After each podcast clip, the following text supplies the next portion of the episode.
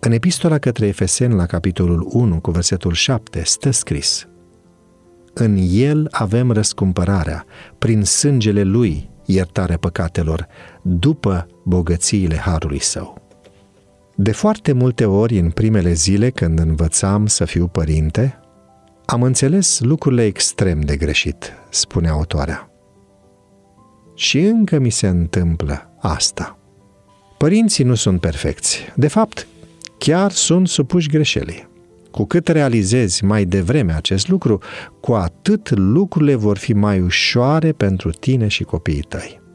Una dintre cele mai importante lecții pe care le-am învățat ca mamă a fost să fiu în stare să spun aceste trei cuvinte magice. Îmi pare rău. Sunt niște cuvinte importante de auzit pentru copiii noștri.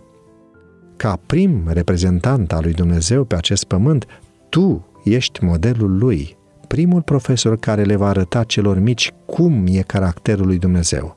Și așa cum și noi suntem iertați, trebuie să iertăm în mod gratuit.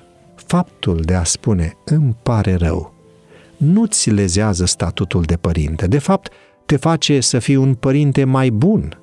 Le arată copiilor tăi faptul că Dumnezeu ne iartă de bunăvoie atunci când venim la El cu greșelile noastre reprezintă o modalitate puternică de a învăța pe copii despre dragostea lui Dumnezeu. Unii părinți cred că spunând îmi pare rău, își subminează autoritatea. Nu este așa. Din potrivă, și o consolidează. Spune îmi pare rău în mod frecvent, fără teamă. Oferi un exemplu ce va dăinui mult în amintirea copiilor tăi și le va influența viața pentru totdeauna. În aceeași manieră, atunci când ei greșesc cu ceva, învață-i să spună, îmi pare rău. Și arată-le practic că sunt iertați. Au spart ceva în timp ce se jucau. Ține minte, este doar un obiect. Iertându-i, le arătăm că și Dumnezeu iartă. Necunoscând această trăsătură a caracterului lui Dumnezeu, ei nu vor dori să aibă o relație cu Dumnezeu. În schimb, se vor teme de el.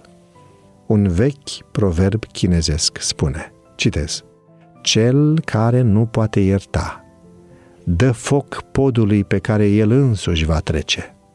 În loc să arzi poduri, construiește-le. Iertarea poate construi un pod care îți va duce copilul la tronul lui Dumnezeu.